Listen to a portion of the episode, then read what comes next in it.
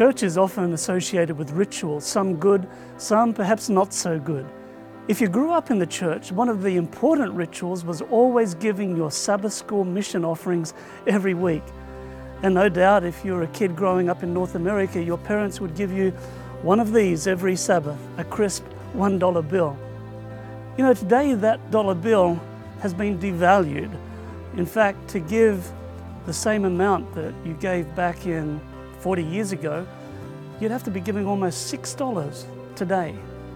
And yet, so many of us, just out of ritual, just out of habit, we give that devalued dollar every Sabbath.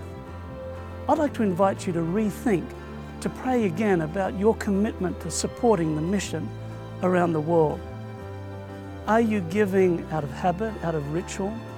Or are we responding as disciples of Jesus to His love and giving as a natural response? Every dollar that we give helps support the mission of this church through education, through medical work, through missionaries, through church planting, and so much more.